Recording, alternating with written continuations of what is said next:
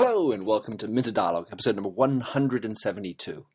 This interview is with Heidi Spirgi, Senior Vice President, Head of Product and Services at the Marcus Buckingham Company, providing research, tools, and coaching for high performance leadership.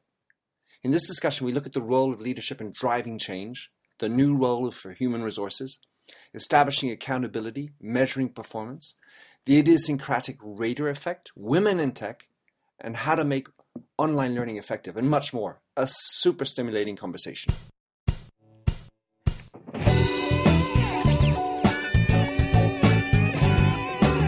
Welcome to the Minter Dialogue podcast, where we discuss brand marketing with a focus on all things digital.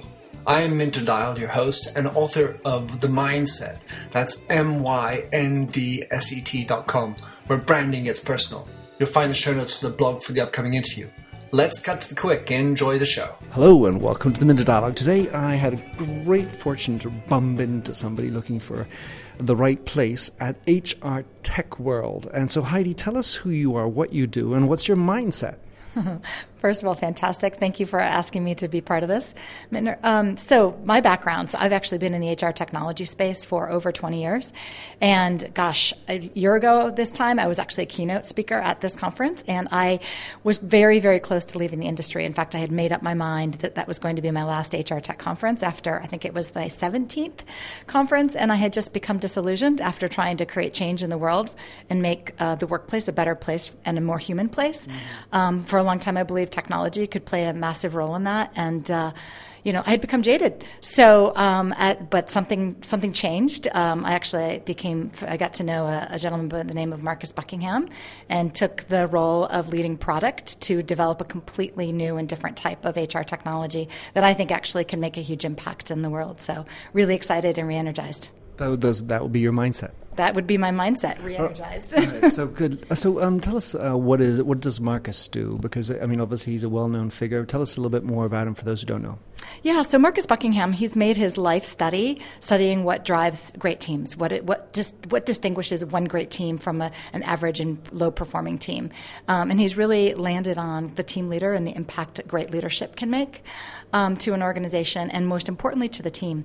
And team is um, something that's very different than the way that most businesses are built today. We've built these businesses based on businesses based on this sort of top down hierarchy approach to management, and yet that's not the way performance really happens. That's not where engagement occurs. So he's written um, eight books on the topic and spent 17 years at Gallup and was one of the co-authors of the of Strengths, the Strengths Finder, and early on in the Strengths Revolution, as well as a co-author of the Q12. So a lot of people know him for that work, and then he left Gallup to start his own company to really try to drive the similar change, but at much scale, a much greater scale, and bring um, his leadership principles to the masses through technology. So it's really that intersection mm-hmm. between leadership and performance and um, what, what can technology look like? Mm-hmm. Right, well, when we look at a uh, so a team and how we're driving it, what are some of those principles? So, give us the top line of understand the philosophy that goes behind what he does. Yeah, it's a, it's a, it's a great question. So, first of all, um, a team has, has, to be something that's self forming. Um, it's organizations who try to force teams and try to pretend that team equals department or team equals business unit or team equals region. Um, quickly learn that in the world today, that that's not the way. That's not the way that. Uh, performance occurs. That's not the way engagement occurs. And so, from a team perspective, we are very much a believer that every every team member, every employee has the potential to be a team team leader and lead a team. So, um, whether they be cross functional, virtual, um, also comprised of independent contractors, freelancers, it's really how work gets done and how people organize work around um, organize themselves around work and organize themselves around a common mission and goal. So if, if I listen to you, then uh, the idea might be that everybody's a leader. That means that leadership isn't uh, innate, it's not a natural skill. Talk us through the, the notion that anybody can be a leader. I mean, let's say there's some people that just don't look like leaders, but how can they become a leader? Yeah, it's a, fantastic question. So, leadership definitely is not a role. Leadership is definitely not something that you're either born with or you're not born with. It can be cultivated, um, but it is a position. It's a position not in the HR hierarchy position, but it's a role that one plays with on a team. Um, and everyone, once they understand what their innate strengths are and what they can bring to the table, and really start to operate from within that position of strength and better understand what they can bring to a team or to their organization, has the potential to grow as a leader. So, go ahead. All right. So today, let's say that the the the nature of leadership is in some kind of I want to say disruption. How would you qualify the type of changes that have happened in the 20 years you've been working in the area, such that today uh, there's a new style, a new way to bring about that change? Mm-hmm. Um, so, first of all, I think that organizations have historically felt that to grow leadership, they need to invest in extremely expensive, um, ha- you know, hands-on classroom-based leadership experiences, which are typically reserved for the top of the house. And that's where we think that um, there's technology plays a very interesting role in cultivating leadership in a much more scalable fashion. So, uh, yes, there's still a time and a place for leadership retreats and um, you know very intensive leadership development courses. But what we've what we've done at, with at the Marcus Buckingham Company is we've really taken core tenets of leadership and said, what would that look like at scale? How do you do how do you deliver leadership development that's personalized based on who the individual who the individual is who's consuming it? How do you help leaders understand their team members better, as well as how do you develop them in the context of the work they're doing, so that they're actually while working getting you know coaching online and, and so that they can access a coach on demand to, uh, to, to, address a very specific business problem? Or how can they get personalized tips and coaching advice based on the work, based on who they are as a human being, and in the moment, as opposed to just some expensive, uh, some expensive classroom-based experience? When you're doing these type of processes and you want to democratize and bring leadership down through the ranks, at the same time, if the top personnel are not modeling the behavior you're trying to see throughout the ranks, it does become top down all the same. How do you deal with that? Yeah, that's that's actually a huge huge challenge for organizations, which is why one of the one of the things that we spend a lot of time on is helping to drive the organizational transformation from the top down. Because it's very easy to go in and say, here's a technology that's going to help you drive higher levels of performance at the team level and Press make your team leaders more effective in managing their teams and driving engagement, but if it's not modeled at that, that top level. So in fact, most of our most of our most successful customers actually have very high level of sponsorship, in fact, leadership around around the adoption and deployment of the solution and this new approach to leadership at the CEO level. Because if you don't have that particularly sponsor, particular sponsorship outside of HR, it will certainly fail. Um, it's it's a radically different approach for HR. I mean, it's a different mission, and we heard this morning from the keynote speaker Eve Moreau about uh, a new call to I think a call to action or a new mission for for um, human resources, and and I, I think this is an interesting time to be in this space mm-hmm. because it's we, we really need to transition from the days of focusing on how do we automate and optimize these sort of HR functions and processes to really looking at things like connectedness, cooperation, mm-hmm. leadership true productivity and how work actually gets done, but very much a, at a human level. Mm-hmm. Um, I'm a big believer in we have to blow up these sort of traditional overly structured models of skills and competencies, even leadership models, I think, mm-hmm. for the most part, um, leave a lot of um, uh, nuance to be mm-hmm. desired. Yeah, for sure.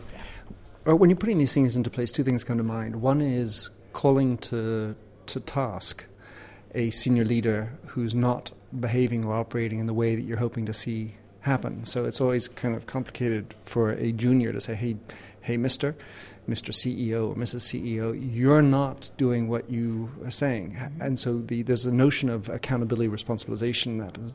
And the second one, of course, is going to be about how do you measure improvement or measure performance that's related to this type of new attitude. Yeah.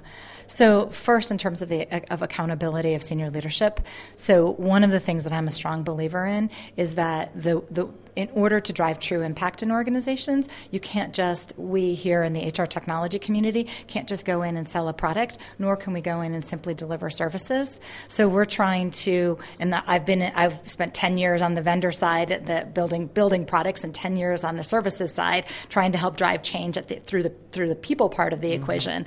And I really believe the next 10 years needs to be about the fusion of the two, because to your point, if you go in and you try to transform an organization through a lot of the new and very exciting and disruptive technologies that we see walking around the show floor here today without addressing that human level and really driving change, whether it be at the leadership level or even at the line manager level, without driving that change and getting and creating the mind shifts, you're, you're, the technology is actually going to deliver zero value and it will be a, a waste of time. So things like whether it be you know business consulting services or change management or leadership development, and really rethinking how we do those and doing it in a way that you can't separate it from the technology mm-hmm. because it's really just like anything else in the culture and the world around us. Technology is just purely an enabler of some type of a change, of some type of an outcome, and trying to help businesses understand that and really think about how do we manage people differently, how do we lead people differently, how do we develop people differently, but leveraging technology to do that. And so it becomes a business conversation and a change conversation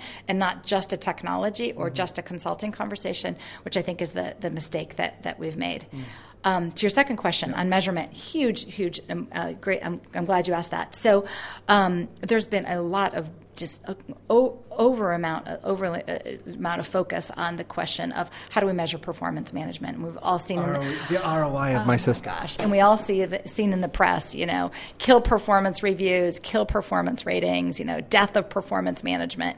Um, uh, you know, Accenture's come out and announced that they're blowing it up. Deloitte's come out and announced that they're blowing it up. We see Coca Cola, we see Microsoft, we see Motorola, all really trying to transform performance management. And so this, this interesting question. Okay, so how do you actually measure it, and do you need to measure it. So I'm a firm believer we'll always need to be able to differentiate performance at some level. There's a lot of reasons we need to do that. I mean, as human beings, we need to do that as we look at ourselves. I mean, how do you, you know, I don't know whether you're a runner or, you know, participate in any type of, but that whole personal best. I mean, we're always measuring ourselves. I mean, we're actually, I think, becoming more and more of measurement culture rather than less. Mm-hmm. So this notion of getting rid of measurement around per- performance in the workplace, I think, is, is, is, is a bit bogus.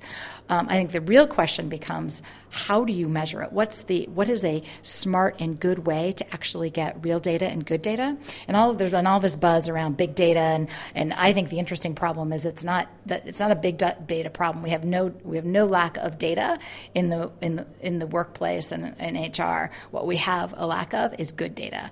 And so rather than looking at getting rid of measurement altogether, the real question is how does one measure performance in a way that actually mm. yields results? So there's this interesting thing, it's very esoteric, called the idiosyncratic rater effect. And it basically, and there's been tons of research on this topic, and but mostly in, in sort of a- academic circles, and it hasn't yet hit the business world that much. And it's a really simple principle. It basically says when I rate you on something, maybe it might be your strategic thinking abilities.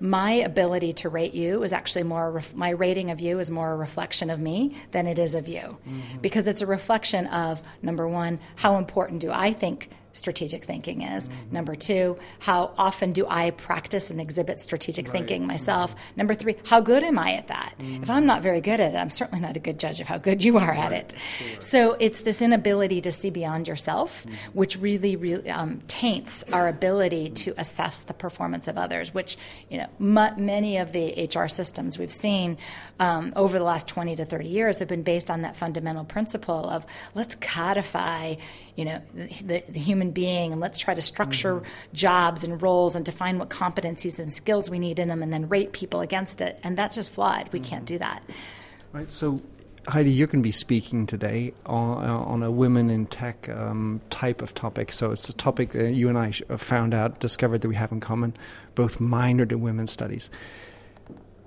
when we're talking about these performances and bringing change in, how important is diversity uh, as part of this? Because I can't help but think that it's it's a part of the new generation's mindset, and yet it's not part of the older mentality that you so see. Yeah, it's extremely important. There's been so much research that's been done that shows that when you have a more diverse set of human beings coming to the table on any problem, the results are better. And typically, those results tend to be um, a more innovative and more creative end solution than you would have when you have people who are more similar, um, bringing outside perspectives in. I mean, it's like anything. If you if you if you study the Renaissance at all, and you look at the explosion of innovation and creativity in the Renaissance, mm-hmm. and um, historians attribute that largely to the fact that they that the Medici's, one family, brought together a diversity of mindsets, a diversity of experience, where you were bringing together. They brought together politicians and um, scientists and uh, you know painters and poets, and you know, so that they discussed ideas together together. So diversity yields innovation and an explosion of creativity. So to think that somehow we're any different than those people, those those geniuses were in the Renaissance, I think is is, is a farce. So, and if you if you look at businesses that become static and stop growing and stop stop evolving, and you look at their demographics, typically they're led by a by by um, a set of people who, who lack diversity. So, a um, lot of interesting research there, and and you're absolutely right from a generational perspective. Um, I'm, I'm excited about what this next generation is mm-hmm. going to bring to the to the workplace. I think they have a very very different sense of um, what um, healthy and good looks like yeah. in terms of the mix of human beings that they want to be around. Yeah. When you when you when you take a step back and listen to what they say, you know they ask you why, Papa, why did you work for the same company for thirty years? Well, because that's the way it is. But, why? Why? Why? yes. All right, so um, this is a little bit provocative, Heidi, but I have a, a, certain thought behind it. If you're if you're if you are promoting women in tech or women in general in diversity in management, and in front of you you have twelve men that would be of the classic variety, what argument would you think works to you know to encourage them to say, hey guys, open up? That's a fantastic question and a tough one, um, but but a, but a beautiful one. So I think certainly number one, you know, really trying to draw upon their own experiences when they've seen when they've experienced the highest levels of innovation and creativity. Because in tech, that's everything is trying to create create innovation and come up with that next next big idea. So one of the things that I do when I talk to men is I actually draw upon their past experiences, mm-hmm. particularly those in technology, and I and I and I draw out what made that good what made that special. And typically, you will see, you will you will find that it wasn't a bunch of you know white 32 year old men sitting in around a room together, all of whom had Stanford engineering degrees, and they you typically will see, and the, and then some light bulbs do start to to, mm-hmm. to pop there. Um, and then obviously, there's also just the um, helping them understand that what got us here won't get us there. Mm-hmm. So if you if you can't get them at that you know experiential level, you know, hit them in the business gut and say, you know, just because this is the way the world has worked up until now, if you don't change, um, you're probably going to be left behind for the reasons we just discussed. This next generation is not isn't going to tolerate it. It's not how they operate.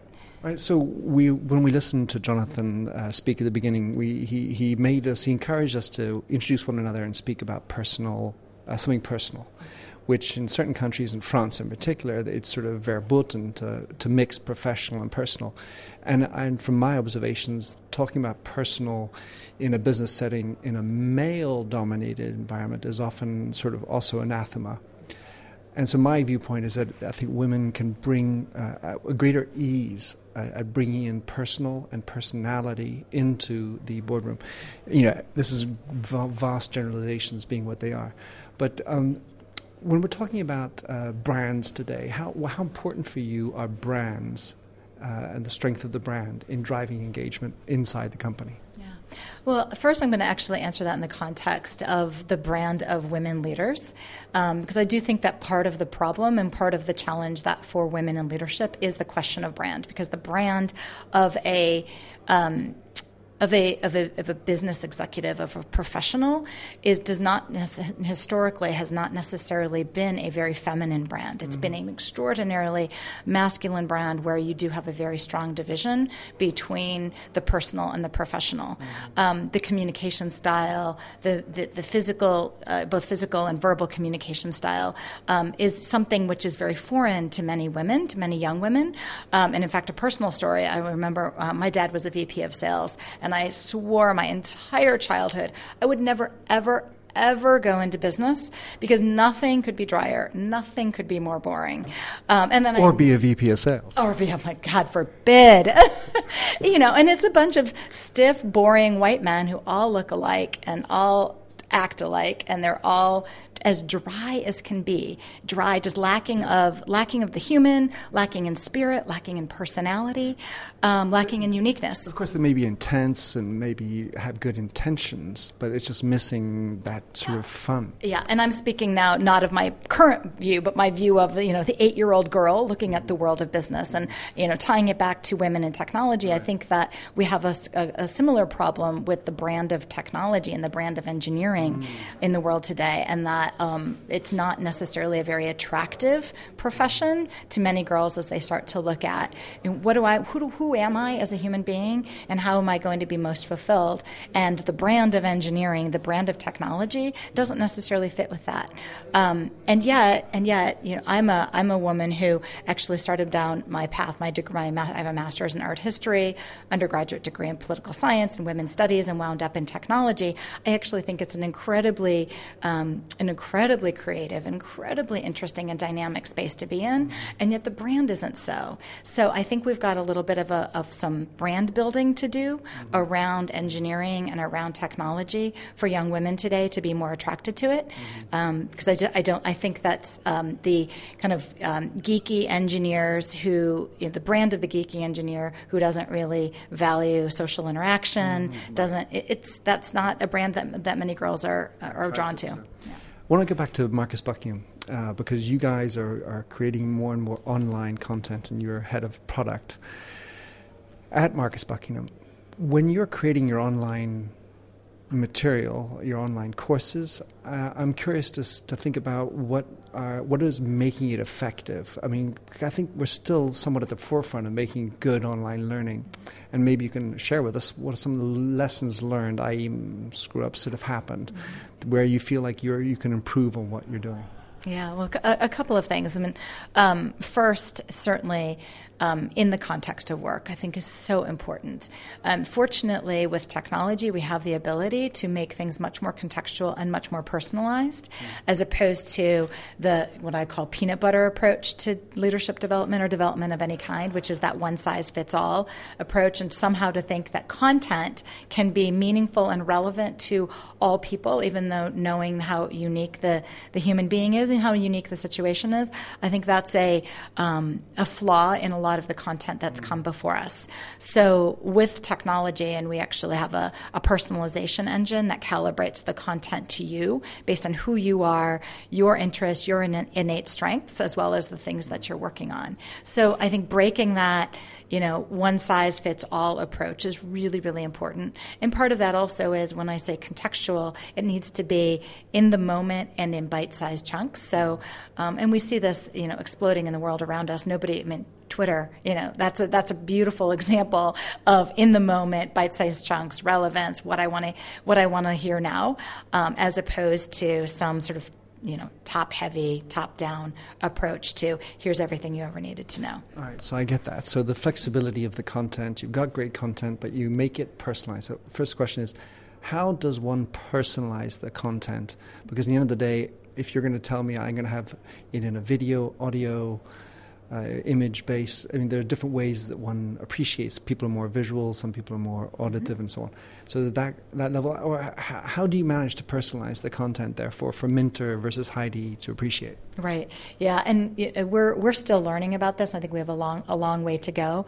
Um, right now, where we are is really first of all understanding Minter and understanding Heidi. We're very very different. Our drivers are different, and then service, serving up different content based on who we are and what our natural strengths are. So how you learn and how you're going to become stronger and be a better leader of your team is going to be very different different than how I'm going to become a better leader of, of my team.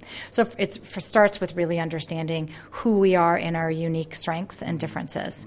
Um, secondly, we really, um, from a, in terms of a context, from a context perspective, we also personalize that content based on the results and what we know about you. So, for example, if you um, push out an engagement survey to your team and you're really strong in some areas and weaker in other areas, we personalize the content based on those analytics and metrics. So, on the results of your team. And so not only are we looking at the results and what the context of work is and the context of your team and how you're doing as a leader, but also and make recommended actions for you. Here's some things to try, but also what it, even if we, you and I had the exact same engagement results, your advice and your content would be different than my content because our strengths are different. Sweet. All right, last question, Heidi. You have two boys. I have a girl, and a boy, and a girl. And uh, so this isn't that thought, you know, bring in the personal.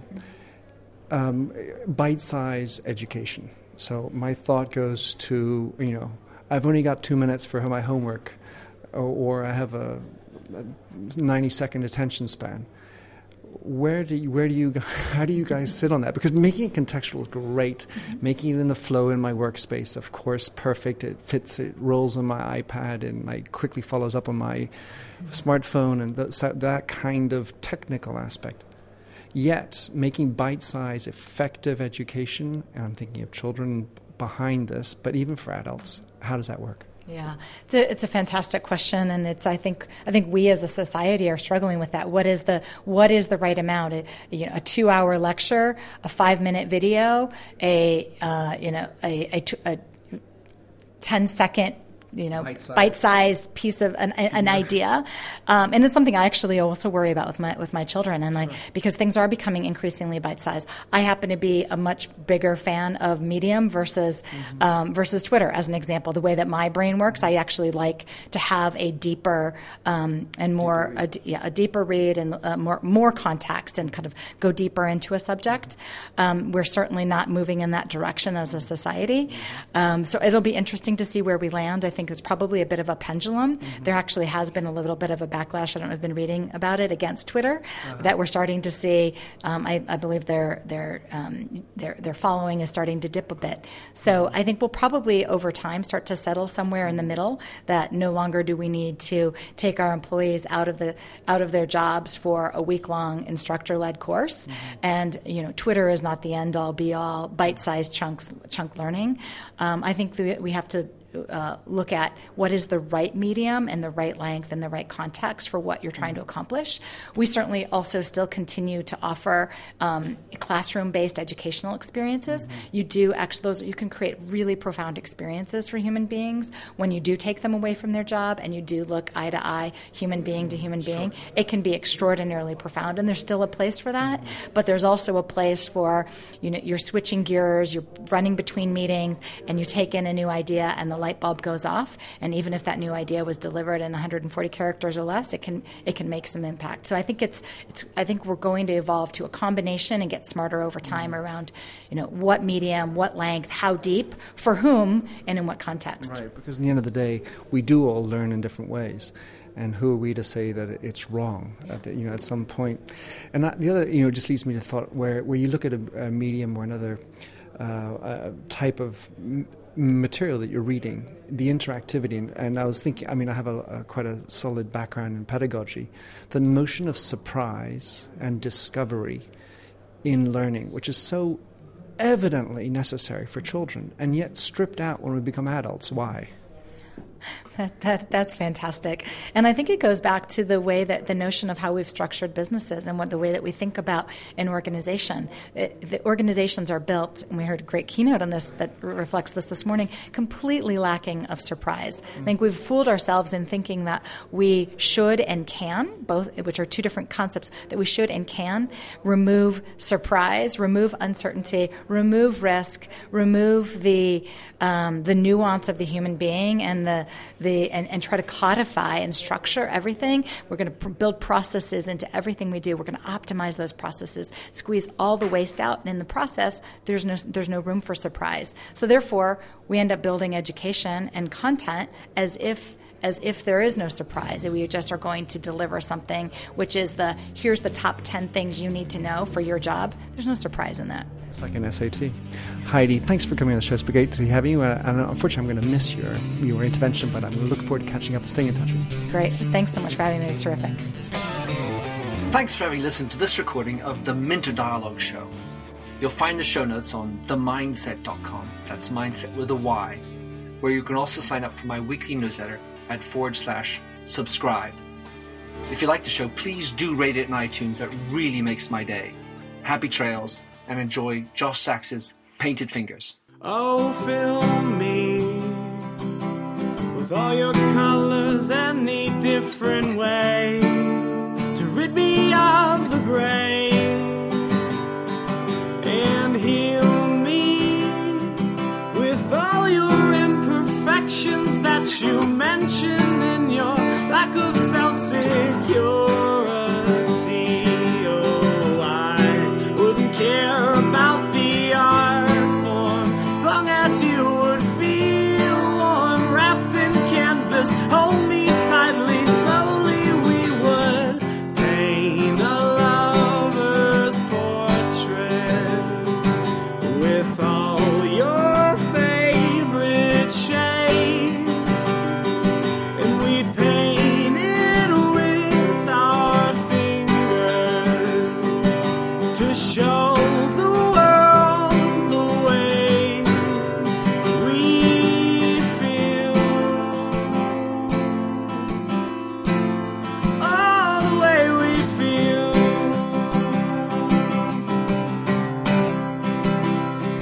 So messy. The ridges in our palms make colors blend and look ugly in the end. But they're pretty in their own disgusting values. We'd hang our portraits in the hallways, make our house guest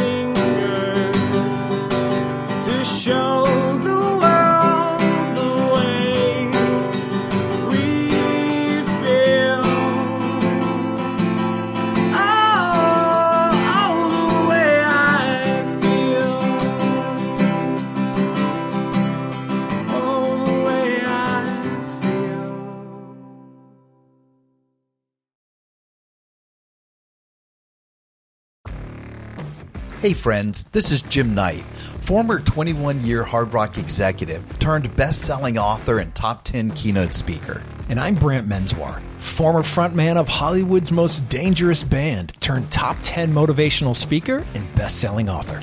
We host the how to podcast Thoughts That Rock, where we talk to rock stars, athletes, CEOs, astronauts, and even next door neighbors who share their expertise and opinions. Together, we tackle the most interesting and challenging topics of today. Whether you want to learn how to become more confident, how to deal with anxiety at work, or how to write a hit song, or use Brazilian Jiu Jitsu in life. we've got hundreds of episodes to help amp up your life and move you forward. Subscribe to Thoughts That Rock wherever you listen to podcasts and check out evergreenpodcast.com for more information.